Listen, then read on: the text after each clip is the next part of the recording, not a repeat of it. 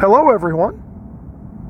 My name is Adam, and welcome into this week's trip down the homeward path.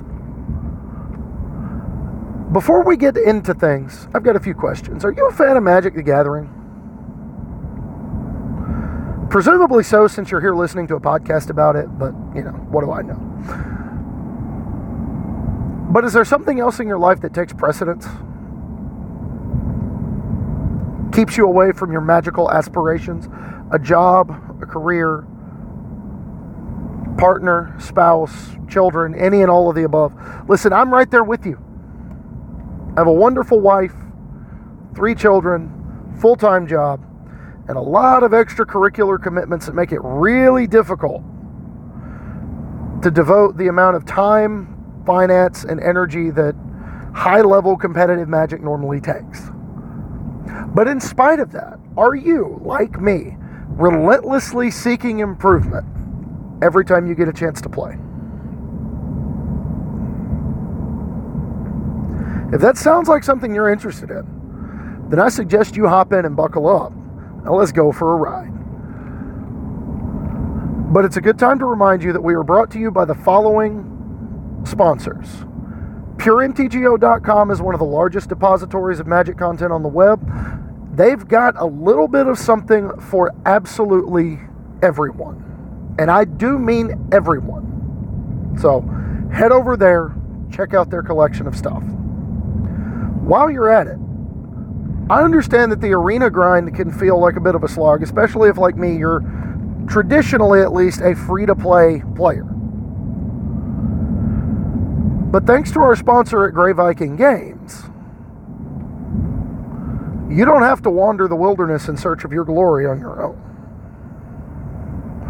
You can head over there and find access to pre release codes, single pack codes, cosmetics, promo packs, uh, card sleeves, any and all of the above. So go and find your glory at greyvikinggames.com.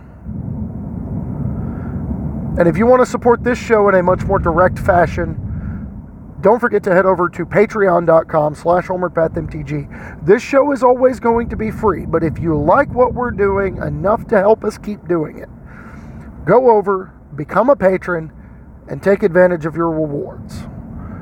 And if you've got questions, comments, or concerns about the show, or you just want to talk, you can find me on Twitter. I'm at Homeward Path MTG. You can find me on Facebook. My name is Adam Spain, like the country. Yes, I got picked on about that for most of my life. And you can join the conversation in the Facebook group, The Homeward Pathfinders. So head over, check all that stuff out while you continue to listen on the Homeward Path. How's it going, everybody? I hope your week and a half or two weeks by the time this is uploaded is going well in between episodes. Uh, we just didn't find a good time to record in between the two, in between the end of the work week and then the holiday, and then the the short work week on the other side of the holiday. So we're we're gonna try to make up for it now as we dive in to Budget Spotlight. Budget Spotlight is a segment every week where we talk about um, uncommon, a rare, a mythic, and a commander focused card that I feel like are worth more than the price they are being asked. Or more worth more to your game than the price that's being asked for them. And our uncommon is by and large a staple of several archetypes in Pioneer and Modern, and that card is Light Up the Stage. Light Up the Stage is two in a red, sorcery. Exile the top two cards of your library. Until the end of your next turn, you may play those cards. And then it has Spectacle for a single red mana. You can cast it for its Spectacle cost if an opponent lost life this turn. So, as a red divination, this is hashtag fine. Digging deeper, it helps you mitigate mana flood, helps you maintain forward momentum, because this is the kind of card you play in a proactive deck, right? You don't play this card alongside a bunch of counter spells. Because you don't want to telegraph directly face up to your opponent that you have a counterspell in the wings. They will just not play anything and let your counterspell go into exile, which is 100% the right decision on their part. Unless mitigating factors, and that's like a whole other discussion. But just with the tiniest little sliver of synergy. It goes from red divination, three mana draw two, to red thoughtcast, one mana draw two. And we've seen the hoops players are willing to jump through to play one mana draw two spells, whether it be in standard or older formats. Uh, even discounting Thoughtcast, a card like Of One Mind comes to mind. Uh, there's there's others on the list here. I mean, we've jumped through a lot of hoops for card draw over the years. Dig Through Time is a staple in Pioneer. Treasure Cruise is a staple in Pioneer. And both of those cards are a little bit harder to facilitate than Light Up the Stage.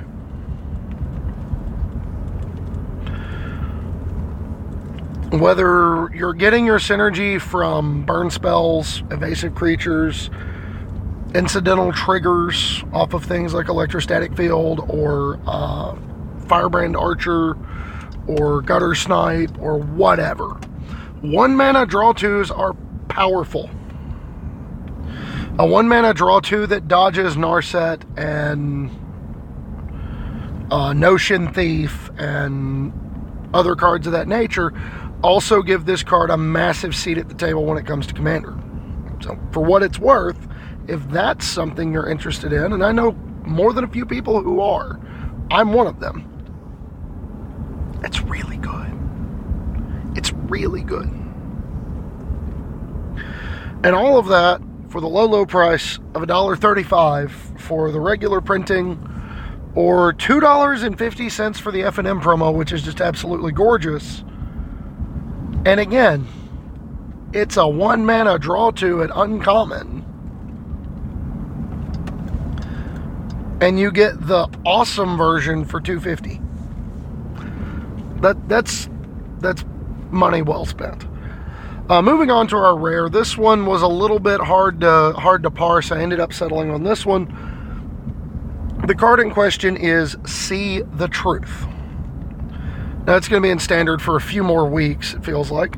But See the Truth is one in a blue, sorcery. And the front half of the card is Anticipate. You look at your top three cards, put one into your hand, put the rest on the bottom. But if you cast this spell from somewhere other than your hand, instead add all three cards to your hand. So, as a sorcery speed anticipate, it's not the best rate card, but it's not the worst. It can help you dig to the cards that will pay it off later. Whether it be something like Dreadhorde Arcanist, whether it be something like Experimental Frenzy, or, well, I guess Experimental Frenzy is not great with it. Ironically, it's very good with Light Up the Stage. Um, I'm trying to think cards like Emergent Ultimatum. It's not the best card to find with it, but it's a card you can find with it. Uh, experimental Iteration, if you want to go the standard route. You can do a lot worse on turn four than iteration into land to hand, see the truth to exile, third card to the bottom, play land, slam, see the truth, draw three. If you're not under pressure, like that's really strong.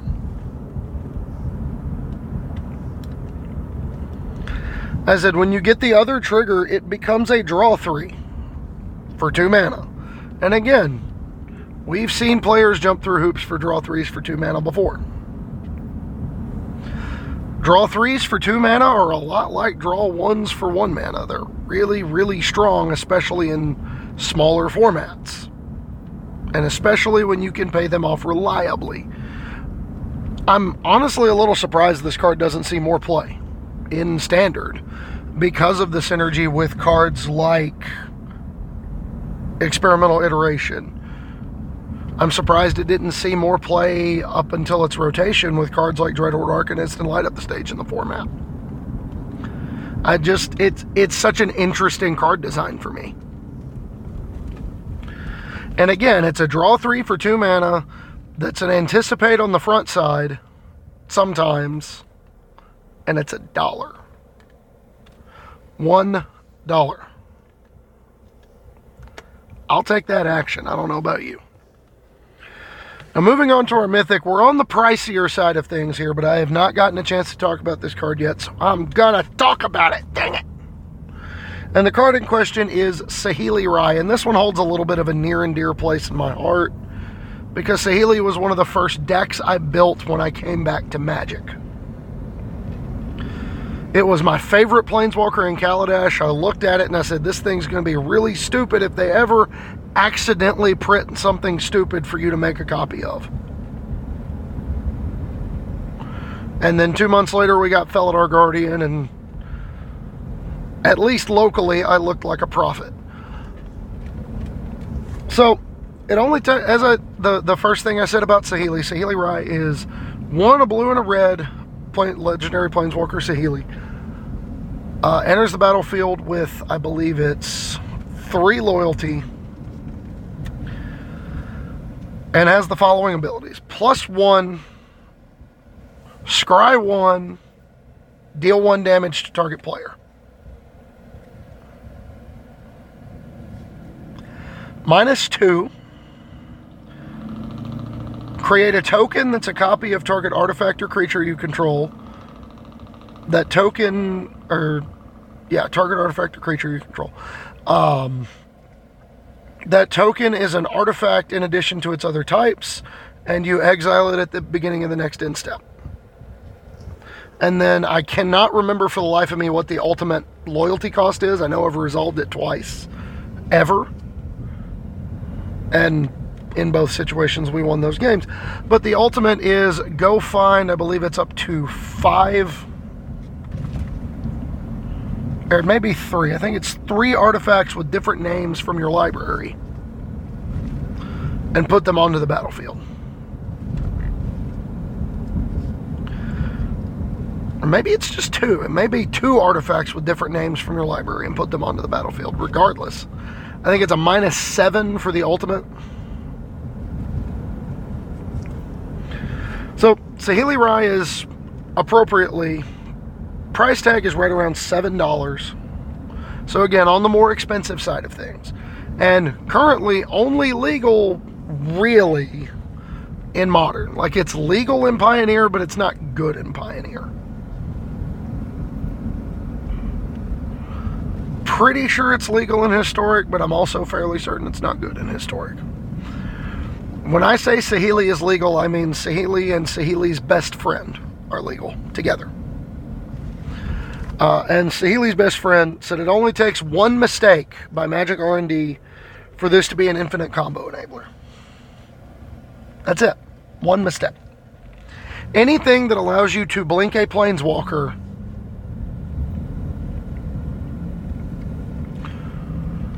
that this can either directly make a copy of or make a copy of something that can go get you a permanent that you can cycle, you can recycle through some sort of a loop to blink a planeswalker, this thing goes infinite. The minus two ability is where this card makes its hay. Because, you know, the most obvious combo being Felidar Guardian. Uh, Felidar Guardian, when it enters the battlefield, will blink Saheeli and return her directly to the battlefield so that she can then minus two again, make another copy, blinker, minus two again, make another copy, blinker, ad infinitum, make as many tokens as you want to, win the game.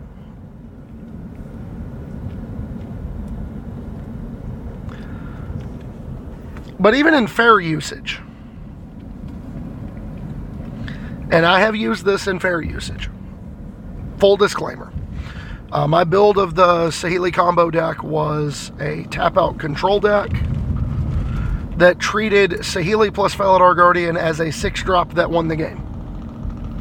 And some amount of the time, you just played the Saheeli on turn three to see if they had an out. And you would plus until you found the Felidar Guardian or you found something to make a copy of that would be obnoxious. Making a copy of a Torrential Gearhulk after you flash it in at their end step, cast another instant, and then attack them for 10 is really strong and a really quick way to close out a game. That's all I'm saying.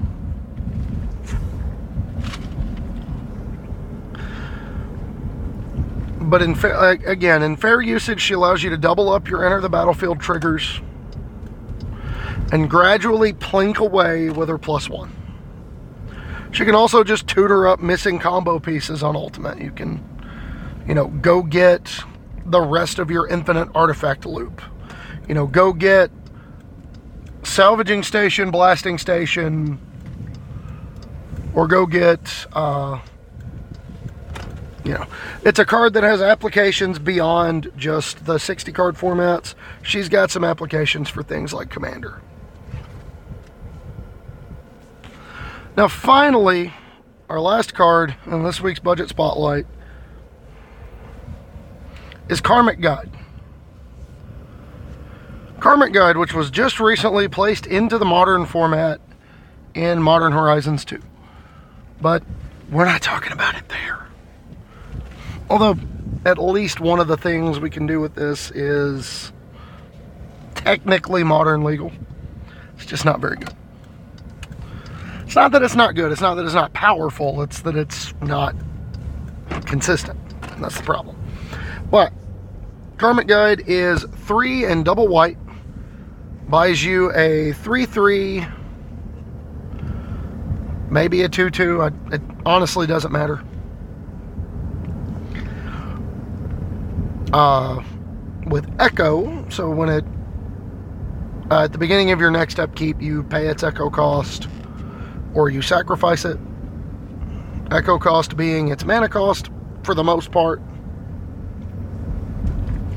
But in this case, when Karmic Guide enters the battlefield, return target creature from your graveyard to the battlefield.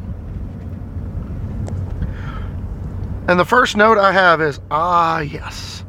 The classic three to four card combo enabler, letting you use your graveyard as your staging ground. What I mean by that is Karmic Guide is one of the linchpin enablers of several different accidental infinite combos. And in one very, very famous example, an intentional infinite combo. That one being the Flash Hulk combo where you would cast Flash, put Protean Hulk into play. Protean Hulk sacrifices itself because you can't pay the cost reduced by up to two. And when it dies, you go get creatures totaling mana value up to six. You get the five mana Karmic Guide, and the one mana either Viscera Seer or Carrion Feeder Karmic Guide returns Protean Hulk to the battlefield.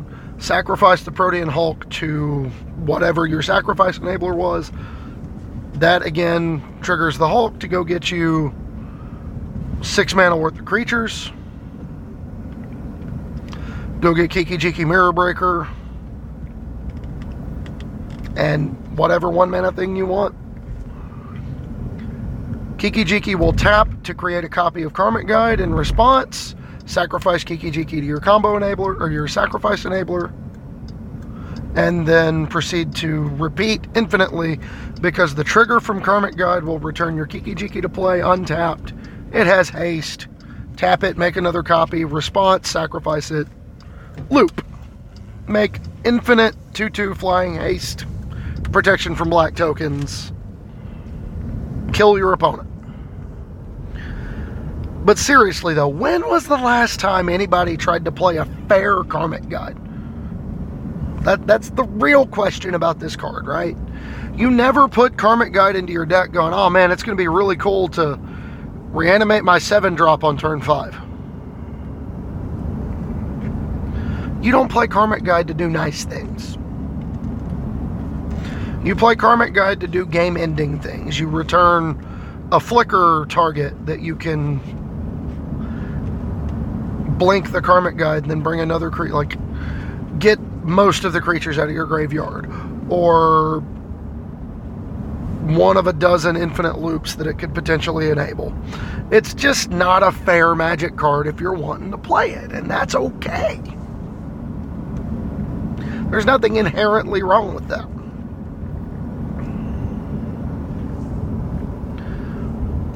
And especially the now low, low, low price of just $1. I mean, one of the least fair cards I've ever played in a game of Magic for $1. I can't argue with it. But that wraps up Budget Spotlight and feeds us into our next segment, Brew of the Week. And this week's Brew of the Week, I've actually, full disclaimer, been playing a good amount of Standard in the last two weeks. Uh, we, due to actions beyond our control, shall we say, were forced to move the computer and all of the gaming supplies from mine and my wife's bedroom to the living room. I have a new computer desk, which means I don't have to worry about waking anybody up in the morning or keeping anybody up late at night if I proceed to play the game. So, you know, make use of free time to do good things. That's what this podcast was about, right? That's how this podcast came to be. And one of the decks I've seen a good amount of and kind of theory crafted a lot with, but haven't actually sat down and hammered out the final details on what a list of mine would look like, is the Witherbloom Tokens deck. And I call it Witherbloom Tokens sort of tongue in cheek, but it really is very much more a tokens deck than it is a sacrifice deck. At its core, you want to use cards like Hunt for Specimens, Pest Summoning, and Sedgemoor Witch to put a bunch of stuff on the table. You just want to go wide and do it fast. You want to go as wide as possible, as fast as possible. Get a bunch of bodies on the table. And then you want to get paid off by cards like Bastion of Remembrance. In conjunction with Bastion of Remembrance, Dina, who's the rest of the card's name I can't remember, but Dina allows you to double up on your Bastion of Remembrance triggers. Whenever you gain life, each opponent loses one life, and Bastion of Remembrance will then ping for two instead of one. Whenever something of yours dies. And then you play cards like Village Rites and Plumb the Forbidden, which is one of the wildest card names I've ever seen, but it's also just objectively one of the coolest magic card designs I've ever seen, too. Like, the fair version is objectively mediocre. Two mana for one, two mana and one life for one card. But once you start sacrificing bodies, it gets a whole lot stronger. And then once you start factoring in things like the Magecraft from Witherbloom Apprentice, uh, Sedgemoor Witch, the triggers from Dina, thanks to your Witherbloom Apprentice. Like, Plumb the Forbidden is just a weirdly exciting magic card. But it's a relatively straightforward concept. You want to put a bunch of bodies on the table, and either your opponent tries to kill all of them, at which point you feed all of them to Plumb the Forbidden, get a bunch of triggers off of things like Bastion of Remembrance and Dina, and then rebuild after you've drawn some cards. Or you want to get a whole bunch of bodies on the table with Witherbloom Apprentice on the table and either you know either double Witherbloom Apprentice or Witherbloom Apprentice plus Dina. And then proceed to end step plumb the forbidden for a billion. Make a bunch of tokens if you've got a Sedgemoor Witch. Draw a bunch of cards. Keep your life total the same or higher because of all the triggers and then be able to untap and kill your opponent, no matter how they block. It's just a really interesting sort of all in take on the tokens deck. It's like equal parts Spellslinger plus sacrifice plus tokens, but the the core concept of the deck, the basis for what you want to do only works if you can make a lot of tokens. So how do you customize this deck? Well, that's the real intrigue. Because realistically it becomes a question of which way do you want to lean. You got three different sets of synergy going on here. Staying green black makes you play out more like a combo deck where you just kind of keep things really lean, really efficient, and you try to ignore your opponent as much as possible, do your thing, and if you kill them, you kill them, and if you don't, you don't. You either try to win the game as quickly as possible against an opponent that's kind of slow rolling you or taking some time to get going, or against an opponent who is trying to proactively kill you you can seek to use the tokens as chump blockers to get to a point in the game where you can make a whole bunch of them alongside at least one payoff and try to fireball your opponent out of the game. It's very similar, it's eerily reminiscent of the original Aristocrats deck, which is to say it was a tokens deck that just had a whole lot of weird synergy kind of piled into it. Splashing red allows you to lean more into being the sacrifice deck because you pick up cards like Claim the Firstborn and the Akroan War, which allow you to take and then feed creatures from your opponents, gain some amount of incidental value off of them if possible, and then feed them to cards like Village Rites, Plumb the Forbidden, or Woe Strider.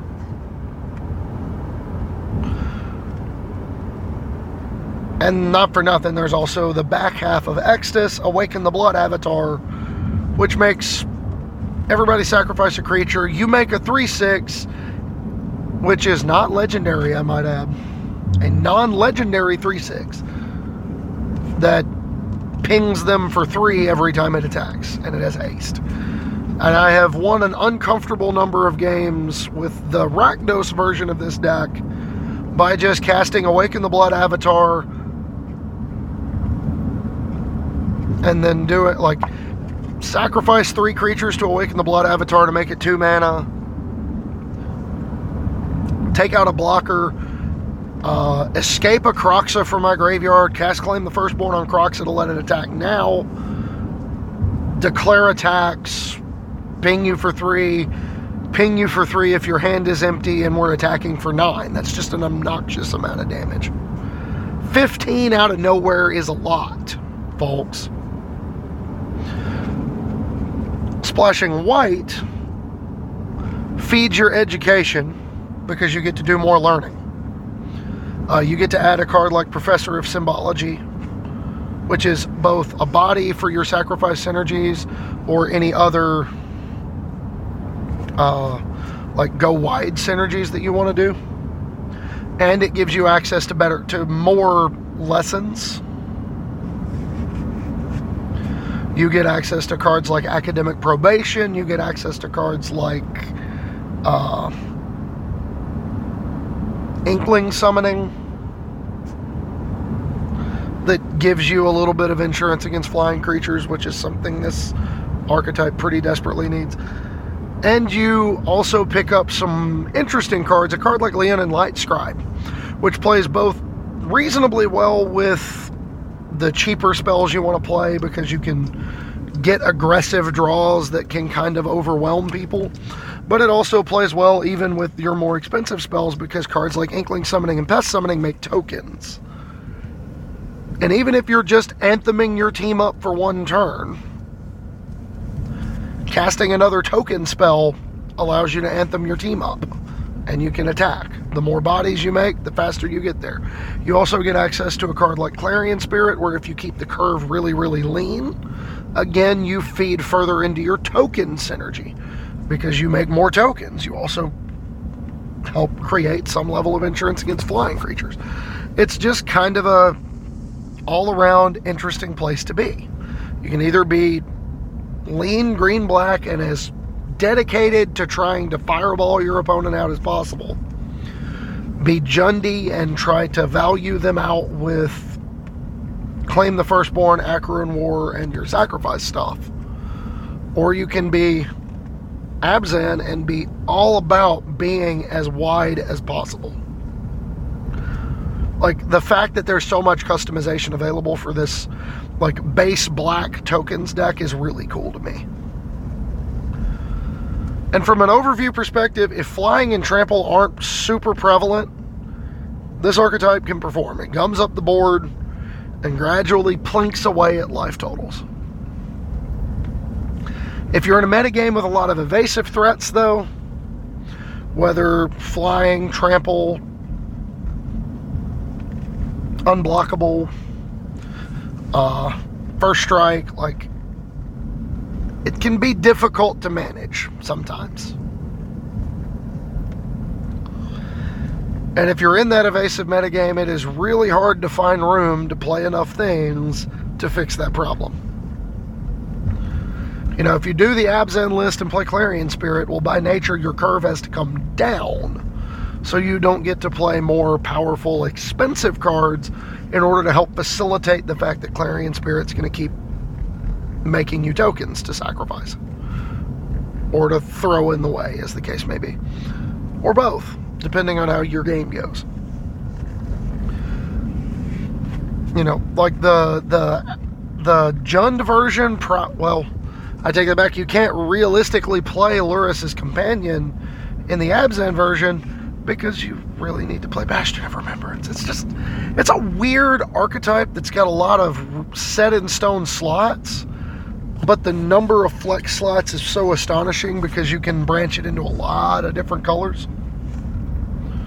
The most budget friendly version was played by Saffron Olive for Budget Magic on Goldfish, just further cementing the idea that this archetype as a whole is just really streamlined.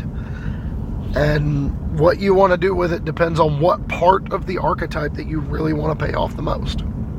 So that's going to wrap up Brew of the Week, and it's time to talk about our main topic.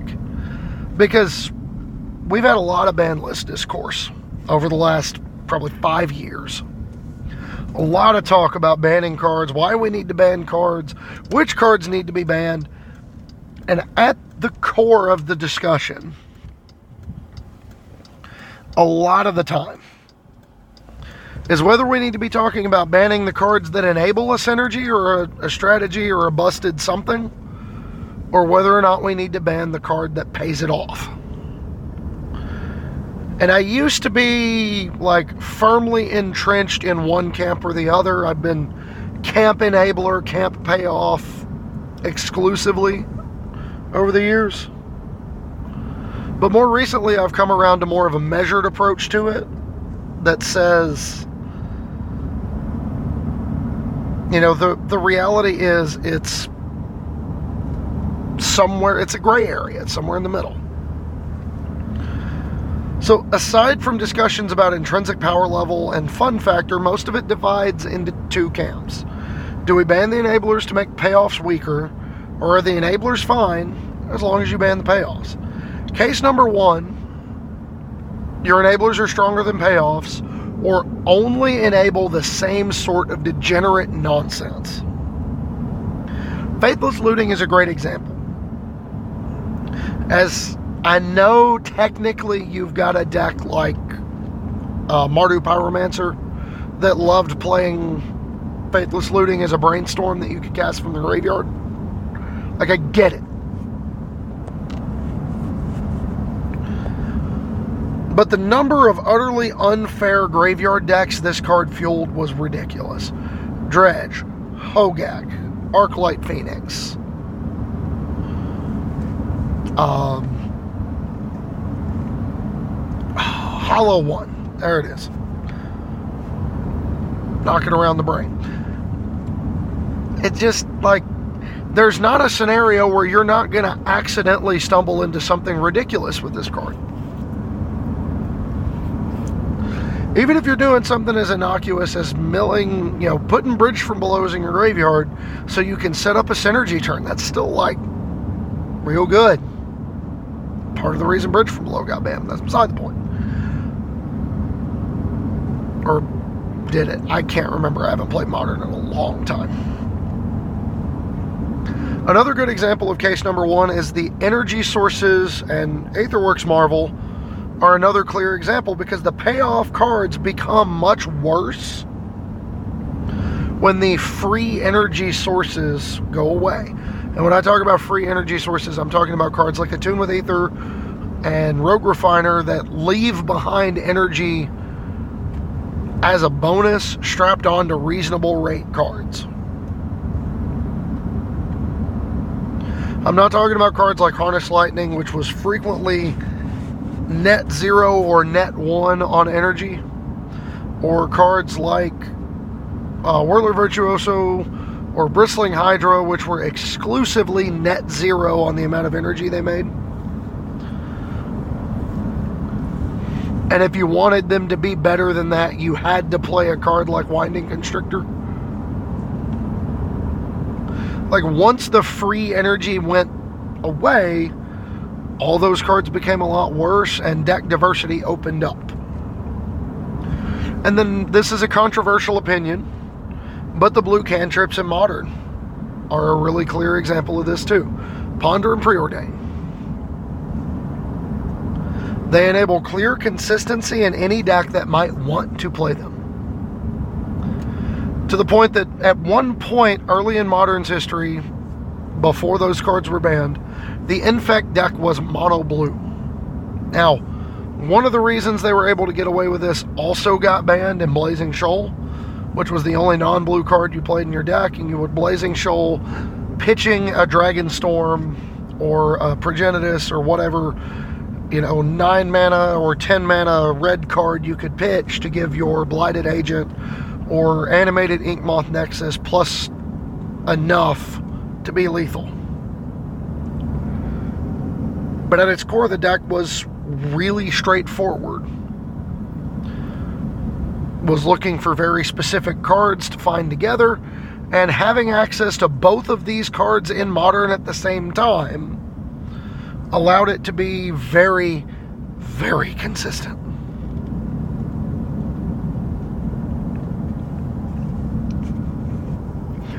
And I know there's an argument that you could make that these cards are fine in modern, and I'm willing to have that discussion. I'm not firmly entrenched into the camp of ban these, keep these cards banned, they're too good, in part because I'm selfish and I like playing those cards. But, and then the last example for case number one is the Caw-Blade standard format. Without Stoneforge Mystic, Caw-Blade was much weaker. Swords are powerful, as is Batterskull, but finding the right one reliably in any given matchup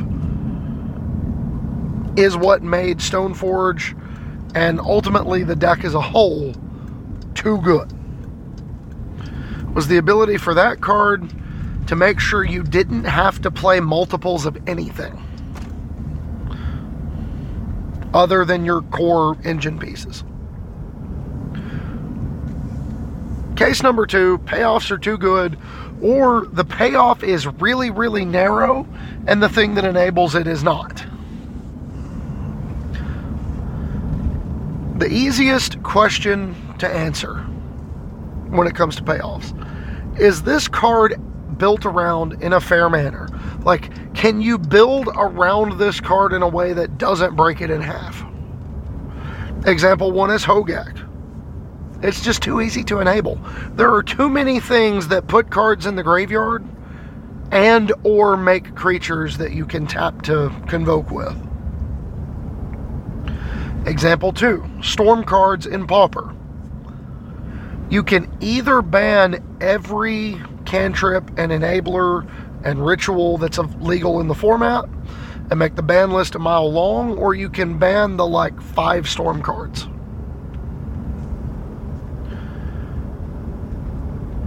Like the other combo decks are fragile. Decks like One Land Spy, decks like um, Tribe Combo, Izzet Blitz, what have you. They're fragile. Even with access to cards like Brainstorm, Ponder, all of the above.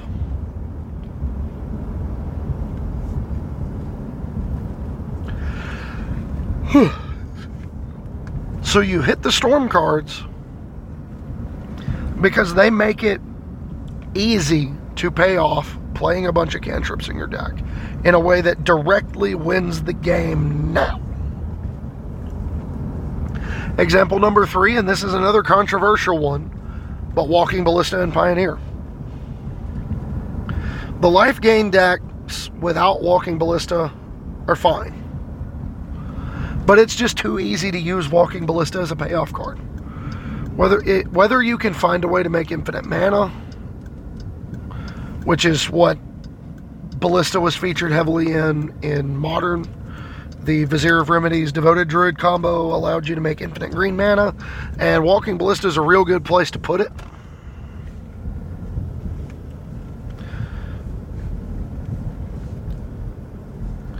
Or Heliod in Pioneer and Modern. It takes two mana alongside Heliod for Ballista to start going infinite. You need a Ballista with at least two counters on it.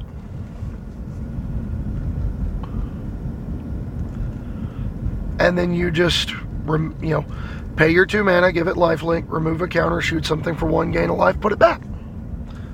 And you go infinite, and that game is over.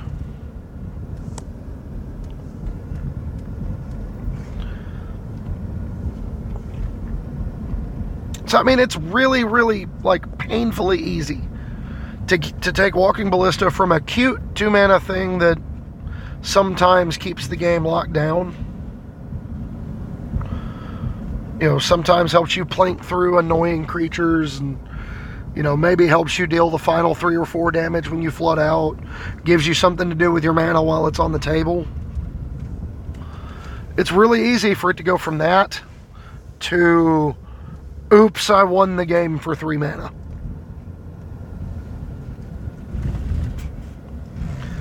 And for that reason, Walking Ballista is a really clear example of a payoff card that got banned for being way too easy to enable and, in, and was a payoff for a lot of different enablers. Case number three is both, neither, or power level problems. Wilderness Reclamation enabled cards like Nexus of Fate and Expansion Explosion, but it also f- paid you off for building your deck at instant speed around it. Like, I know at one point the best Reclamation decks were playing cards like Escape to the Wilds and Nissa, and both of those cards were bananas alongside Wilderness Reclamation. But aside from cards you were casting after you got the reclamation online to take full advantage of getting to untap with it, like it was it was just a really messed up magic card because you would be able to deploy sorcery speed threats and then protect them because you played instants in your deck. It's the same issue of Sword and Feast and Famine when Stoneforge Mystic was legal, but this time, it wasn't a situation where you could hit the consistency of the deck without hitting the thing that was letting you do that. You had to hit the thing. The artifact lands are another good example between modern and pauper. Artifact lands are clear examples because they both enable and pay off the affinity strategy, which is to say, the more artifacts you have on the field, the cheaper your spells are, and the more artifacts you can play, the cheaper your spells are, and then you get to play things like Thoughtcast that draw you into more artifacts, which you can then play. And then you can play a cranial plating because you can rip through your deck in a hurry with cards like Thoughtcast and the the new seven drop that I can't remember the name of. You can rip through your deck in a hurry find everything and kill your opponent out of nowhere. And then, you know, at minimum, artifact lands, in, in especially the new ones, indestructible artifact lands alongside cards like Ensoul Artifact are great. Let me just make this two mana 5 5. that you can't Fatal Push or Blood Chief's Thirst or Lightning Bolt or Wild Slash or whatever, right? Like, that's really good.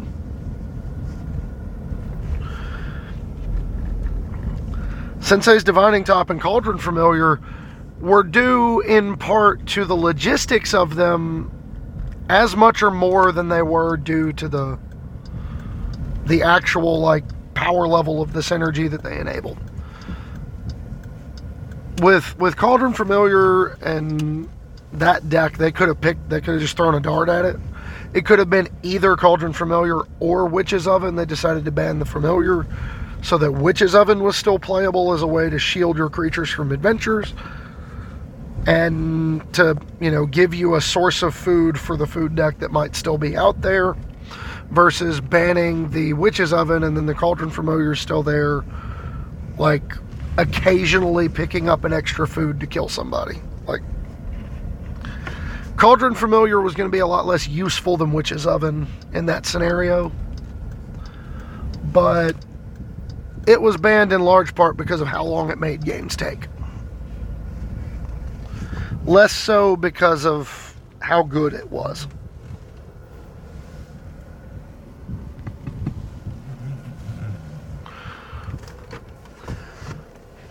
And then countless others were due to suppressing diversity within archetypes and, you know, cards like the energy enablers, cards like Uro, cards like Omnath, um, Counterbalance, Splinter Twin. These were cards that when they were legal, there was no excuse not to play them because it was just clear examples of power level being pushed so far, or they did something similar to what the deck you were trying to build did anyway, so it was really easy to incorporate them. And that's a reasonable reason, that's a mouthful, isn't it, to ban something. So, why is this important? Why is it important to understand, like, why cards get banned or, like, how to, the psychology behind banning cards? And the answer is twofold. One, I've seen more cards banned in standard in the five years I've been back than in the eight years before combined. And arguably it was over the course of a three year stretch, right? Eldraine, or not even three year stretch, just since Eldraine got introduced in standard. More cards banned in standard in that time frame than in the other what 16 years I've been following Magic put together. That's ridiculous. Like the only other bannings I ever saw in standard before I stopped playing were Jace and Stoneforge Mystic, and then before Eldraine it was uh, Smuggler's Copter, Emrakul, The Promised End, Felidar Guardian, Aetherworks Marvel, I Attune with Aether Rogue Refiner, Ramunap Ruins, and Rampaging Ferocidon. Since October of 2019, it's been Oko, Veil of Summer, uh, Once Upon a Time, Escape to the Wilds, Omnath, Lucky Clover, Uro, Wilderness Reclamation, Teferi Time Raveler, uh, Field of the Dead. Almost forgot that one. Like, there's been so many cards banned. So, understanding why they ban cards is a good reason that feeds into number two here which is from an investment perspective, it's important to try and understand the process behind why things get banned in order to maximize the value on your investment. Because if you can't play with the cards you bought, you didn't you, you have to spend more money. And that's not great.